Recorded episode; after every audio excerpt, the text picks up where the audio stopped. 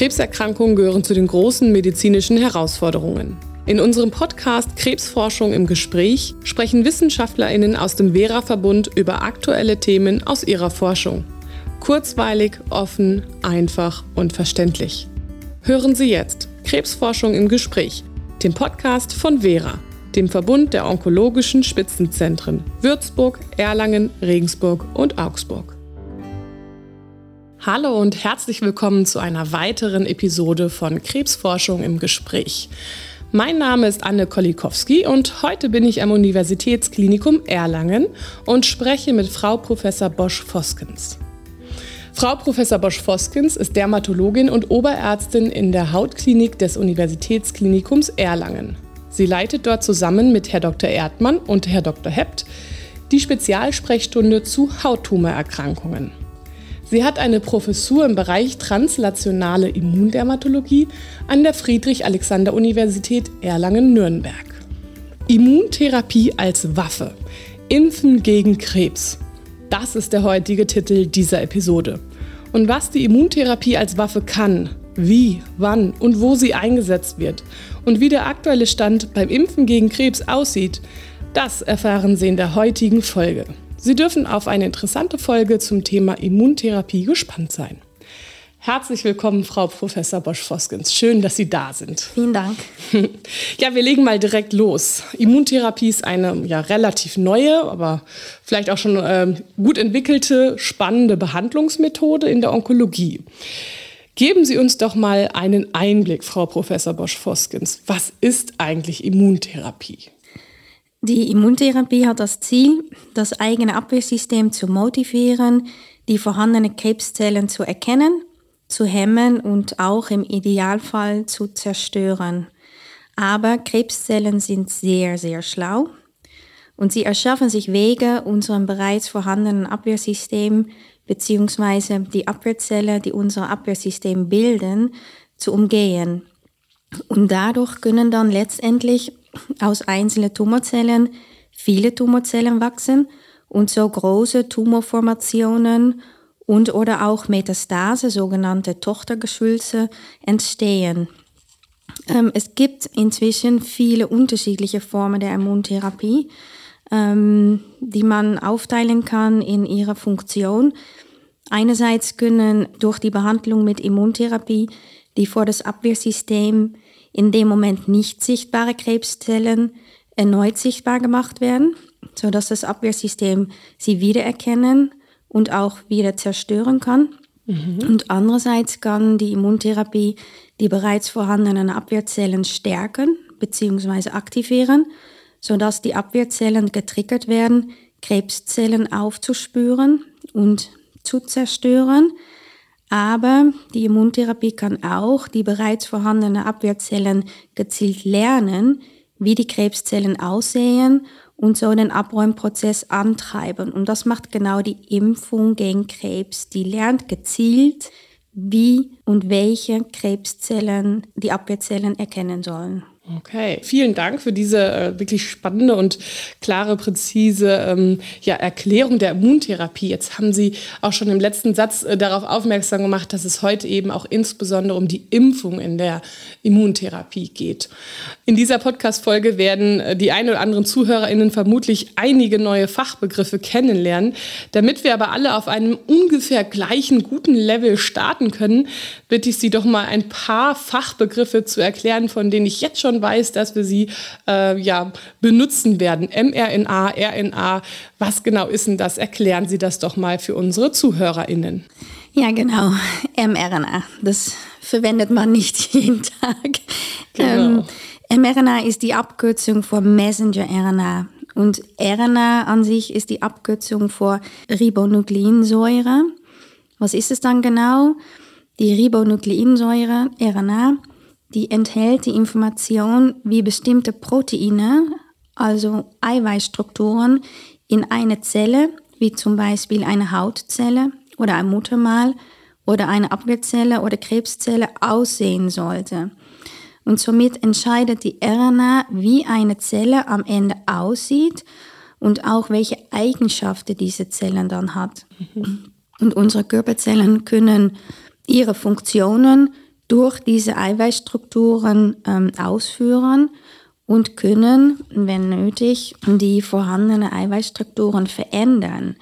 Und wie sie diese verändern können, ist in unserer mRNA festgelegt. Und damit haben unsere Zellen einen gewissen Rahmen, in wie sie sich verändern können.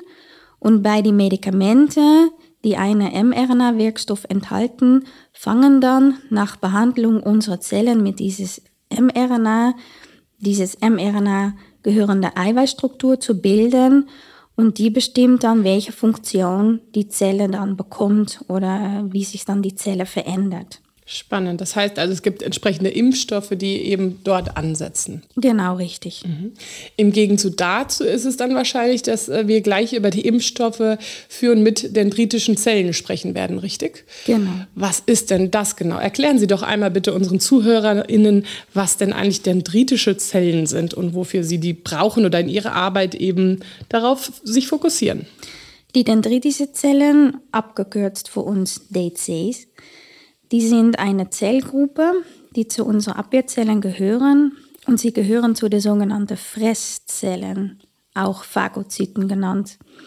Und die Fresszellen bzw. dendritische Zellen kontrollieren unsere Körper ständig auf unerwünschte Eindringlinge, wie zum Beispiel Virusse oder auch Bakterien, und befinden sich diesbezüglich dort, wo diese Eindringlinge Zugang zum Körper haben, zum Beispiel in der Haut oder auch Schleimhäute. Mhm.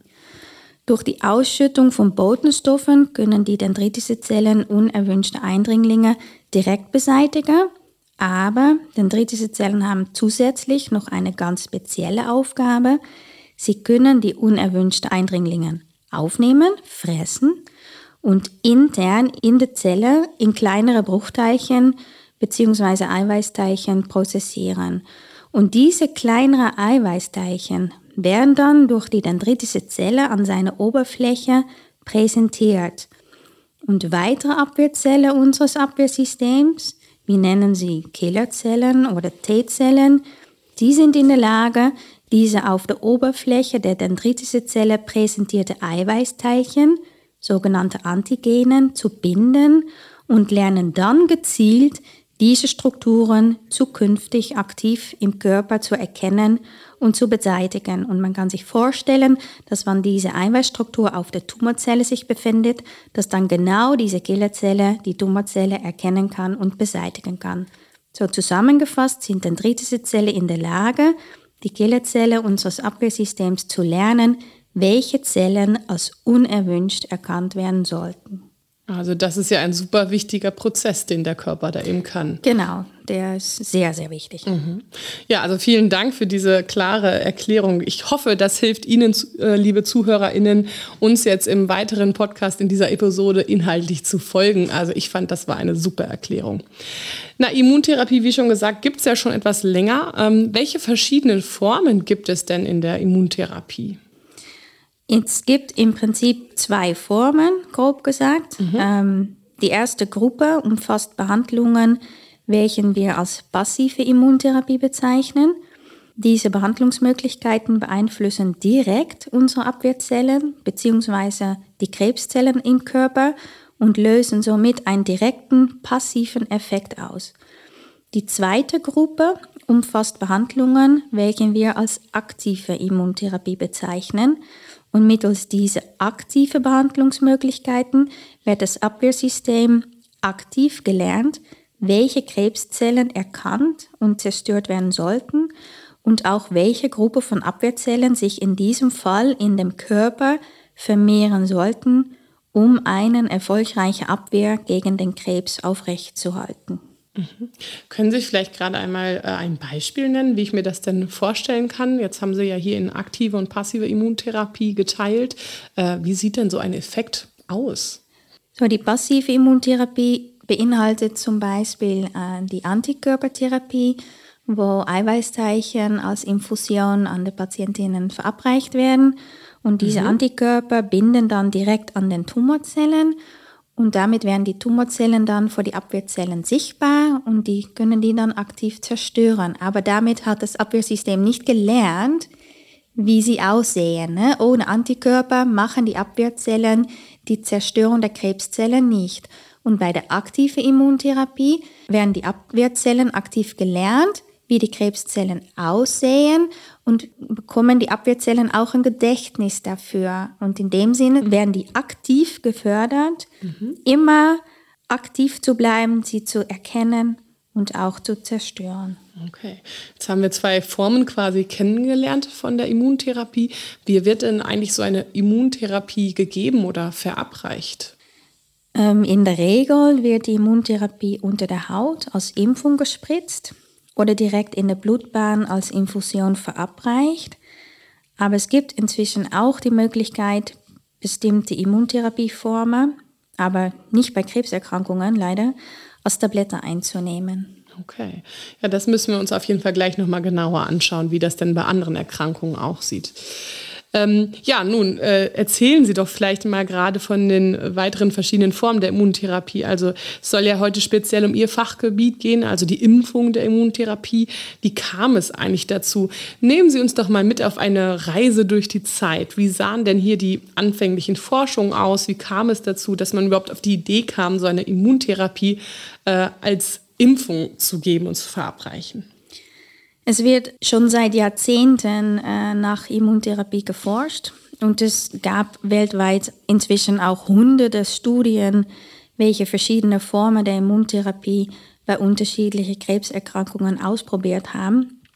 Ganz am Anfang wurde begonnen äh, mit der Verabreichung von krebsspezifischen Eiweißbruchteilchen, wie vorher auch erwähnt, die Krebsantigene als Impfung unter der Haut. Und später wurde dann sogar auch bestrahlte Krebszellen geimpft in der Hoffnung, damit eine krebsspezifische Abwehr zu induzieren. Und in Erlangen wurde dann vor 25 Jahren das Impfen mit körpereigenen dendritische Zellen initiiert. Unser ehemaliger Klinikdirektor, Herr Professor Schuler, hat unter Leitung von der Nobelpreisträger Professor Steinmann in den USA die wichtige, bereits vorher erwähnte antigenpräsentierende Funktion der dendritischen Zellen erforscht und in Erlangen dann weiter verfeinert. Und die Idee war, um die Krebsantigene direkt in die dendritische Zelle reinzubringen, sodass eine optimale Antigenpräsentation an die Killerzellen im Körper erreicht werden konnte. Und es wurde dann mit sehr viel Aufwand ein Verfahren etabliert, womit die Dendritis-Zellen mittels einer Blutwäsche aus dem Blut des Patienten gewonnen werden konnte. Und nach Gewinnung dieser Dendritis-Zellen sind die dann im Labor mit krebsspezifischen Antigenen beladen worden und diese beladenen Dendritis-Zellen wurde dann als Impfung zuerst nur unter der Haut und später auch als Infusion an den Patient oder Patientin wieder verabreicht. Und die Hautklinik in Erlangen hat viele, viele Studien mit körpereigenen dendritische Zellen bei Melanompatienten durchgeführt. Und das absolute Highlight ist die gerade abgeschlossene Zulassungsstudie mit dendritische Zellen bei Patienten mit Aderhautmelanom, welche Professor Schuler zusammen mit seiner Ehefrau im Jahr 2014 initiiert hat. Wir haben leider noch keine Einsicht in die Ergebnisse, aber sind alle natürlich sehr gespannt, ob die Impfung mit den Zellen bei diesen Patienten wirksam war. Ich glaube, das sind wir jetzt alle, auch die ganzen ZuhörerInnen und ich. Das ist ja absolut spannend, was Sie da gerade berichtet haben. Sehr gut auch, dass wir die anfängliche Erklärung haben. Ich hoffe, dass jetzt alle sich noch merken konnten, was denn die dendritischen Zellen sind und was die getan haben. Jetzt muss ich mal einmal nachfragen, körpereigene dendritische Zellen eben geben. Wie entnimmt man die denn bei Patient und Patientinnen?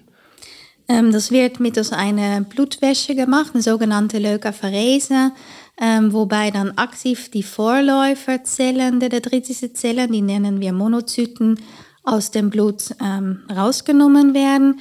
Und diese Zellen werden dann im Reinraumlabor gereift zu dendritischen Zellen. Und sobald die dendritischen Zellen dann endgültig da sind, hergestellt sind, kann man die beladen oder optimalisieren und dann als Impfstoff wieder an Patient zurückgeben. Mhm. Es ist vermutlich ein sehr aufwendiger Prozess, ja, oder? Das ist sehr, sehr aufwendig. Sprechen wir da von der Aufbereitung von Stunden, Tage, Monate? Wie lange dauert so etwas? Na, die Produktion äh, geht über mehrere Tage äh, und insgesamt äh, ist danach auch noch ein sehr wichtiger Punkt, dass man zeichnen soll, dass dieser Impfstoff sicher ist und es keine bakterielle Kontamination gibt zum Beispiel. Und in dem Sinne ist es hochkomplex und tatsächlich äh, etwas Großartiges, dass das in Erlangen äh, durchgeführt werden kann. Toll, ganz klasse. Ja, wir sprachen eben schon einmal kurz darüber, ähm, dass es ja auch nun mal bei anderen Erkrankungen Immuntherapien gibt. Äh, welche anderen Anwendungsbeispiele außerhalb der Krebserkrankung gibt es? Aber vielleicht auch noch innerhalb der Krebserkrankung. Bei welchen Entitäten macht man das denn inzwischen alles? Ähm, es gibt inzwischen sehr viele Erkrankungen, wo die Immuntherapie im Vordergrund steht. Einerseits natürlich um äh, vorzubeugen, wie bei Viruserkrankungen, ähm, aber andererseits um die Erkrankung zu bremsen oder zu heilen. Und das ist zum Beispiel so bei Patientinnen mit Allergien. Hier bewirkt dann die Immuntherapie eine Gewöhnung des Abwehrsystems, sodass Beschwerden vermindert oder gar nicht auftreten. Und das Beispiel kann ich dann hier nennen, äh, Heuschnupfen, Hausstaub oder Tierallergien aber auch die Bienen- und Wespengiftallergien, wonach die Durchführung der Immuntherapie ähm, die Reaktion nach einem Bienen- oder einem Wespenstich äh, gar nicht eintritt oder sehr, sehr stark abgeschwächt eintritt. Ist das denn schon eine Behandlung, die man regulär macht oder ja. ist das noch etwas Besonderes? Nee, das ist mhm. äh, mittlerweile breit zugelassen und steht äh, uns alle zur Verfügung. Ja. Optimal, sehr wichtig. und bei Krebserkrankungen wird die Immuntherapie inzwischen auch sehr, sehr breit angewendet. Und gibt es neben Impfungen auch viele andere Formen der Immuntherapie, zum Beispiel der Einsatz von Antikörper, was ich vorher auch schon erwähnte, welche direkt die Abwehrzellen bzw. Tumorzellen beeinflussen. Es gibt aber auch Zytokinen, Botenstoffen genannt, welche auch direkt die Abwehrzellen bzw. Tumorzellen beeinflussen können. Und dann gibt es ganz aktuell die zellbasierte Therapie, Zelltherapeutika, wobei gezielte Untergruppe von Abwehrzellen aus dem Körper gewonnen werden, im Labor nochmal angepasst und optimalisiert und die dann schließlich als Infusion wieder zurückgegeben äh, werden. Mhm. Man kann jetzt äh, heraushören, dass es wirklich eine sehr ja, individuelle äh, Behandlung wahrscheinlich auch ist, die da notwendig ist, eine individuelle Entscheidungen. Da frage ich mich jetzt gerade, wann entscheidet man denn überhaupt, dass eine Immuntherapie zum Einsatz kommen soll? Also ist es eine Therapie, die in der Erstlinienbehandlung eingesetzt wird oder doch auch erst zu einem späteren Zeitpunkt, zum Beispiel bei einem späteren Stadium in der mhm. Erkrankung? Mhm. Ähm, bei Patienten mit Melanom ist der Einsatz inzwischen Standard geworden und deutschlandweit in einheitlichen Therapie- und Behandlungskonzepte festgelegt. Und beim Melanom wird die Immuntherapie äh, bereits in einem sehr frühen Stadium eingesetzt, mhm. gleich nachdem das bösartige Muttermal entfernt worden ist und dem Körper sich sehr wahrscheinlich noch keine Metastase gebildet haben. Im Fall der Fälle, dass dann trotz dieser Immuntherapie in dem frühen Stadium sich doch Metastasen zeichnen wurde, kann die Immuntherapie nochmal erweitert werden um ähm, weitere Antikörper mit dem Ziel, dann die gebildeten Metastasen zu beseitigen. Und die Entscheidung, ob eine Immuntherapie zum Einsatz kommt, wird fachübergreifend in unserem Tumorboard entschieden. Und hier arbeiten wir Dermatologen sehr eng zusammen mit den Radiologen, Nuklearmediziner, Chirurgen, aber auch Hämato-Onkologen und die Strahlentherapeuten. So, das ist nicht eine Einzelentscheidung, das ist eine gemeinsame Entscheidung. Okay, also das Team ist auch hier wieder ganz wichtig. Genau. Sie haben es gerade schon fast angesprochen, aber ich muss es ja fragen. Ist es denn so, dass die Immuntherapie den Krebs und oder auch Metastasen heilen kann? die Immuntherapie kann auf jeden Fall beim Melanom Metastase vorbeugen. Und zusätzlich kann die Immuntherapie beim Melanom auch Metastasen schrumpfen lassen oder sogar komplett verschwinden lassen. Aber die Aussage Heilung ist nicht so einfach, weil wann können wir sagen, dass jemand geheilt ist? wenn die Metastase weg sind oder wenn sie über einen gewissen Zeitraum nicht mehr zurückkommen. Ähm, wir wissen auf jeden Fall aus den ersten Studien mit den Antikörpertherapien, dass eine kleine Gruppe von Patientinnen inzwischen über mehr als zehn Jahre komplett tumorfrei geblieben ist.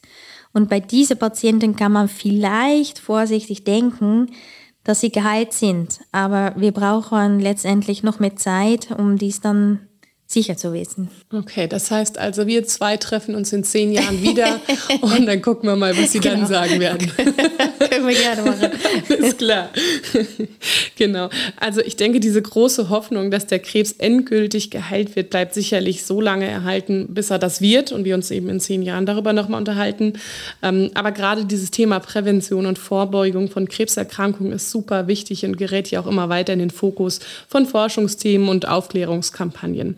Jetzt komme ich ja selber aus einer Generation, wo ich damals eben die Entscheidung treffen musste, ob ich so eine HPV-Impfung mitmache oder nicht. Also HPV ist eben ein Virus, ähm, der der Hauptrisikofaktor für die Entstehung von Gebärmutterhalskrebs ist. Wie ist denn der aktuelle Stand, Frau Professor Bosch-Foskens? Können Immuntherapien in Form einer Impfung äh, gegen Krebs äh, und Metastasen vorbeugen? Ja, ja, da bin ich der Meinung, dass bei gewissen Formen von Krebs die Impfung die Entstehung vorbeugen kann. Und das ist genau, wie sie es gerade auch sagte, dem Fall bei Krebserkrankungen, wo eine Virusinfektion die Erkrankung auslöst. Und genau gegen dieses Virus kann effektiv geimpft werden und somit die Vorbeugung der Krebserkrankung erzielt. Aber leider gibt es viele Krebserkrankungen, welche nicht direkt durch ein Virus ausgelöst werden. Und bei diesen Krebsarten haben wir noch viel zu erforschen, bevor wir diese aktiv mit einer Impfung vorbeugen können. Mhm. Können Sie vielleicht gerade noch ein, zwei weitere Beispiele nennen für Krebserkrankungen, die von Viren ausgelöst werden und somit eine Impfung vielleicht da ist? Ja, ähm, in der Dermatologie haben wir das Merkel-Zell-Karzinom, wo auch ein Virus äh, assoziiert ist mit der Entstehung von diesen Tumorzellen. Und hier könnte man denken, dass da auch eine Impfung effektiv sein kann. Es existiert aber im Moment noch keine Impfung dafür. Okay. Also wie wir gerade heraushören, es ist äh, einfach die Immuntherapie als Impfung noch ein experimenteller Ansatz. Ähm, trotz allem, wie sieht es denn ganz praktisch aus? Also wie kann ich dafür sorgen, dass dann quasi Impfschutz bestehen bleibt? Wie lange muss ich mich impfen? Muss man das häufiger machen? Wie läuft das ab in der Praxis? Ja, das ist eine gute Frage. Ähm um einen sicheren Impfschutz zu erreichen, muss zuerst eine Abwehrantwort aufgebaut werden, aber danach muss es natürlich auch aufrecht erhalten werden. Mhm. Und dies bedeutet, dass dann schon über längere Zeit die Immuntherapie verabreicht werden muss. Bei die ähm, vor das Melanom zugelassenen Antikörpertherapien behandeln wir in der Regel über zwölf Monate, aber manchmal auch länger, falls die Metastase sich nicht zurückbilden, sondern sich nur unverändert konstant darstellen. Die Ansätze, wo geimpft wird, laufen in der Regel über eins bis zwei Jahre und hier werden dann am Anfang Impfungen in kurzer Zeitintervalle verabreicht, alle zwei bis vier Wochen, um den Abwehrantwort aufzubauen und danach werden die Intervalle verlängert über sechs bis zwölf Monate, um den Abwehrantwort aufrechtzuerhalten. Das haben alle auch aus der Corona-Pandemie gelernt. Ja, am Anfang musste mhm. man sich zweimal impfen lassen, je nach Wirkstoff, und später reichte dann den Boost nochmal aus, mhm. um das Abwehrsystem erneut zu erinnern, welche Aufgabe es eigentlich zu übernehmen hat. Absolut. Sicherlich gerade eins äh, für uns alle das prominenteste Beispiel, was wir eben aus äh, den aktuellen Zeiten kennen. Genau. Das heißt, wenn wir also eine Impfung als Immuntherapie machen, ist es quasi egal, ob wir uns im experimentellen Ansatz befinden oder im Rahmen einer regulären Versorgung. Es ist immer wichtig, dass ein gewisser Immunschutzstandard aufgebaut ist. Ja, genau. Und auch unabhängig, ob ähm, jemand keine Metastase hat und wir es vorbeugend einsetzen oder jemand Metastase hat, die wir verschwinden lassen wollen. Man muss immer erst eine Immunantwort aufbauen. Das Abwehrsystem muss lernen, was es zu tun hat. Und danach muss man diese Immunantwort aufrechthalten. Und da bestimmt dann den Impfintervall, ob wir in der Aufbauphase sind oder in der Aufrechthaltungsphase. Mhm. Und das ist auch gleich für Menschen, die vielleicht äh, eine Immuntherapie bekommen äh, im Rahmen einer Vorbeugung für Rezidiverkrankungen. Genau, richtig. Ja. Wie stelle ich mir das denn jetzt für die PatientInnen vor? Ähm, sind die allesamt äh, an Bord, wenn eben die Frage im Raum steht, ob man eine Impfung erhält im Rahmen der Immuntherapie oder sind da PatientInnen eher skeptisch? Na, weil es ähm, eine Immuntherapie ist, wird das relativ positiv gesehen, eigentlich sehr, sehr positiv. Mhm. Ähm, ist, prinzipiell möchte Patientinnen am liebsten Medikamente bekommen, die sehr körpernah sind. Äh, und da ist die Immuntherapie natürlich äh, einen sehr starken Ansatz. Okay. Ist es denn auch so, dass es sag mal, generelle oder bekannte Nebenwirkungen gibt mit einer solchen Behandlung, solcher Impfung?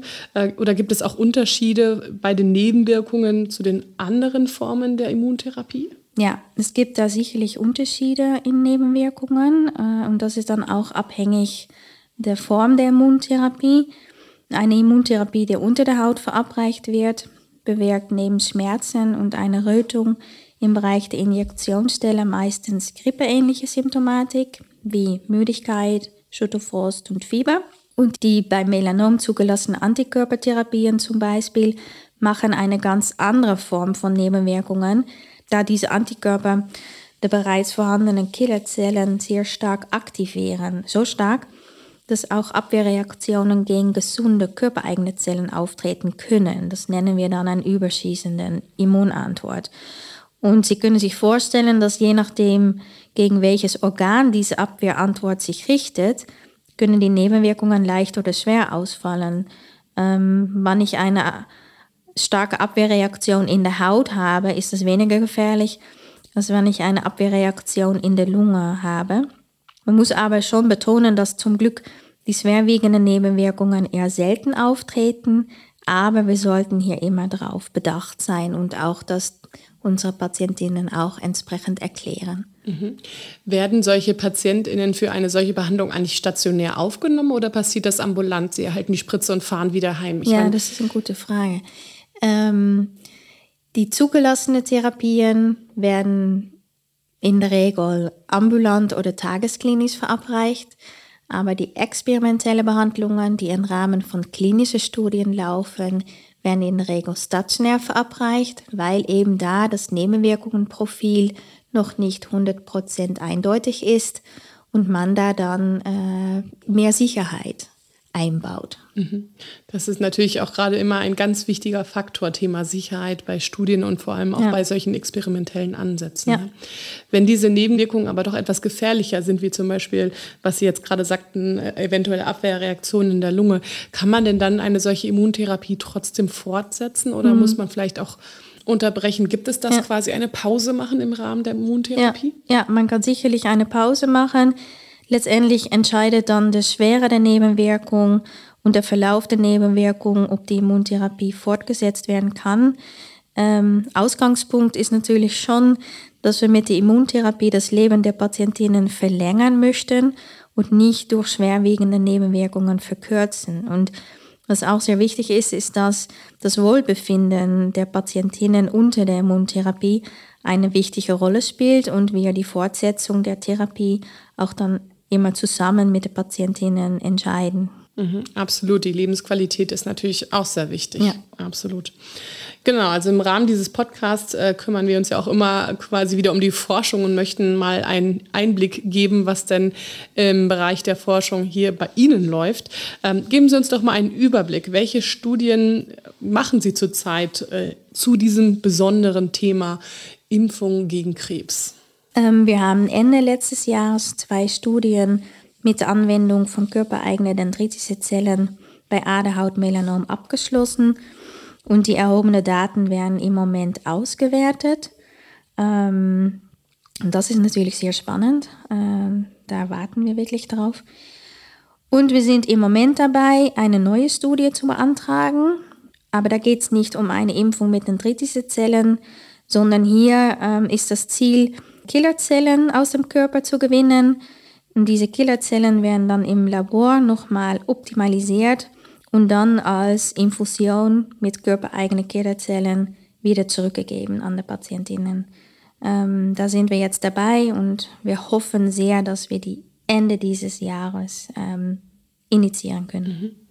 Ich finde bei solchen Studien ja immer auch ganz spannend, wie viele PatientInnen daran denn teilnehmen. Ja. Dürfen Sie das vielleicht verraten, wie viele ja. PatientInnen da mitgemacht haben? Ähm, die Studien, die wir letztes Jahr abgeschlossen haben, das war einmal die große Phase 3-Studie, eine Zulassungsstudie. Da haben ungefähr ähm, 100 Patienten mitgemacht.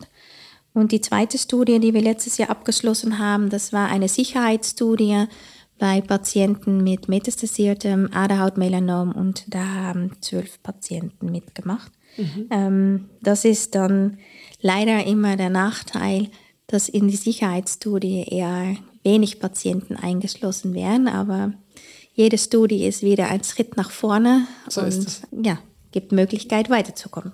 Es ist ja auch nur die erste Studie, die da läuft. Also da ja. werden ja sicherlich noch weitere Studien folgen. Das ist das Thema. Ziel, genau. genau. Wie liefen dann solche Studien genau bei Ihnen ab? Wie kann man sich das praktisch vorstellen? Ähm, die meisten Patientinnen werden für die Teilnahme an einer Studie ähm, uns im Hause weitergeleitet. Ähm, es gibt aber auch Patientinnen, die von extern eine Anfrage zur Studieteilnahme stellen und jeder potenzielle Studienteilnehmer oder Teilnehmerin wird vor der Teilnahme gescreent und muss in der Regel vorab festgelegte Kriterien erfüllen. Und wie vorher auch kurz angesprochen, die Verabreichung der Immuntherapie in Studienverband findet in der Regel stationär statt und anschließend äh, gibt es dann mehrere Nachbeobachtungsvisiten, wofür die Patienten dann nochmal ambulant unsere Klinik aufsuchen. Jetzt haben wir gerade schon heraushören können, dass es sich viel um einen experimentellen Ansatz handelt.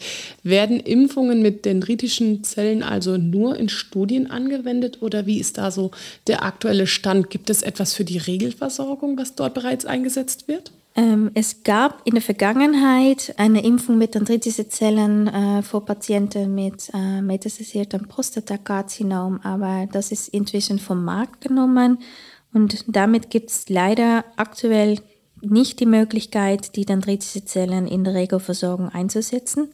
Ähm, die können nur im Rahmen von klinischen Studien verabreicht werden. Das ist dann bei Ihnen Studien zum Beispiel zum schwarzen Hautkrebs, zum Melanom? Genau, genau. Ja. Okay. Wie sind denn da jetzt die Nebenwirkungen von Impfungen mit dendritischen Zellen? Unterscheiden die sich wieder zu den anderen? Wir sprachen ja schon über Nebenwirkungen, aber eben konkret einmal Impfung mit dendritischen Zellen. Ja. Wie sieht es da aus? Ja, das kann man vergleichen mit äh, den Nebenwirkungen, mhm. die generell bei Impfungen äh, an der Haut auftreten. Die dendritische Zellen sind körpereigen und damit eigentlich insgesamt sehr gut verträglich.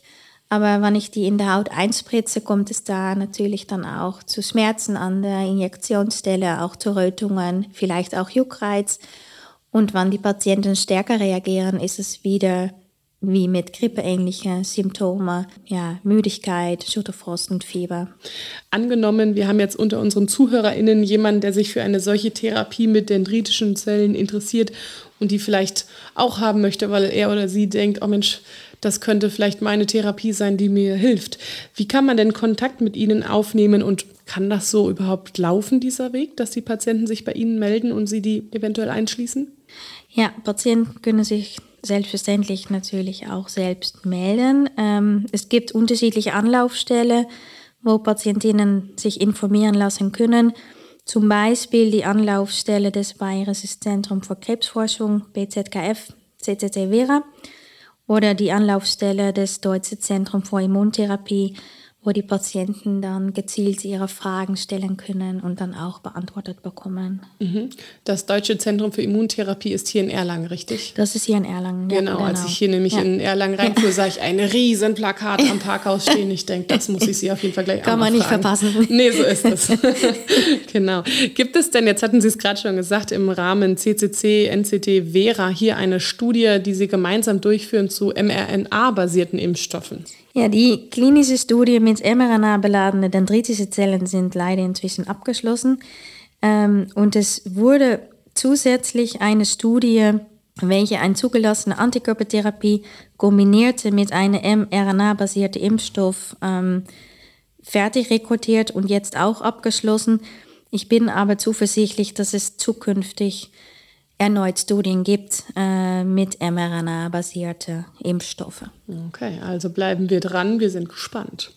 Ja, jetzt würde ich Sie gerne nochmal äh, nach einer Einschätzung fragen, beziehungsweise mal nachhaken, ob und wie gut Sie eigentlich so in die Zukunft schauen können. Mhm. Wann glauben Sie denn, wird es eine Impfung gegen Krebs geben? Also, ich meine, eine Impfung, bevor man überhaupt erkrankt ist. Die Frage ist hier vielleicht auch, wird es so etwas überhaupt geben? Das ist sehr, sehr schwierig zu beantworten. Ach, ja, das dachte ich mir wohl. Weil ich das könnte.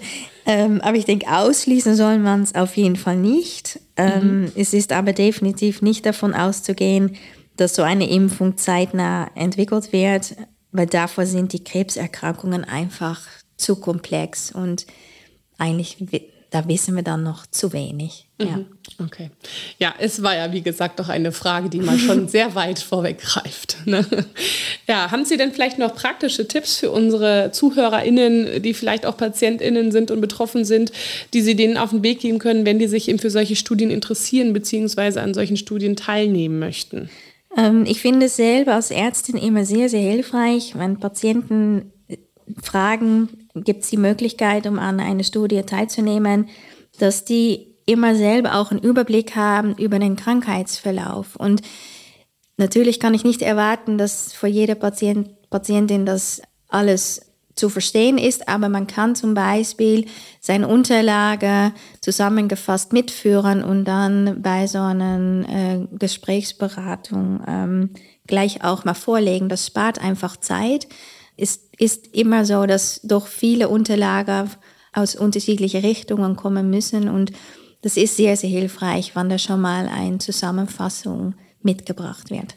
Sicherlich auch, weil bei Ihnen PatientInnen sich auch vorstellen, die nicht nur hier im Uniklinikum ja, genau, Erlangen richtig. behandelt ja. werden, sondern ja. in vielen Häusern und dann kommen nun mal viele verschiedene Arztberichte zusammen. Ja, genau, das ist der Punkt. Absolut, genau. Ja, Frau Professor Bosch-Voskens, vielen Dank schon mal an dieser Stelle für dieses spannende Gespräch. Ja, zum Ende des Podcasts muss ich immer noch mal eine so eine persönliche Frage an die Gäste stellen, die ich hier habe. Äh, und in meiner Recherche bin ich darauf aufmerksam geworden, dass Sie im Oktober 2021 für die beste Habilitationsschrift ausgezeichnet worden sind. Dafür erstmal noch mal herzlichen Glückwunsch. Ja, hinter einer solchen Habilitationsschrift und natürlich auch insbesondere hinter dem, was Sie gerade alles erzählt haben, Ihrer Forschungs- und auch klinischen Arbeit steckt so viel Zeit und Energie und Anstrengung. Woher nehmen Sie denn Ihre Motivation? Was reizt Sie ganz besonders an Ihrer Arbeit? Die Tatsache, etwas ganz Neues entwickeln zu können und was sich dann dazu auch noch auf unsere körpereigenen Prozesse basiert, das motiviert mich jeden Tag mit viel Mut, einen neuen Arbeitstag zu beginnen. Ähm, jeder einzelne Patient oder Patientin mit einem Therapieerfolg formt die Basis, um jeden Tag die klinische Arbeit mit Forschung kombinieren zu wollen. Nur so kommen wir am Ende des Tages wieder einen Schritt zum Ziel, eine Impfung gegen Krebs. Das ist toll. Ein super Abschlusswort. Vielen, vielen Dank, Frau Professor Bosch-Voskens, dass Sie heute da waren. Und für Sie, liebe ZuhörerInnen, falls Sie eben sagen, ach Mensch, das war alles so spannend und jetzt möchte ich noch viel mehr wissen.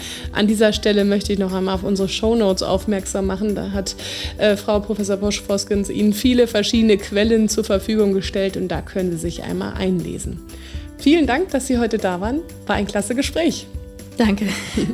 Dann wünsche ich Ihnen draußen auch alles Gute und bis zum nächsten Mal.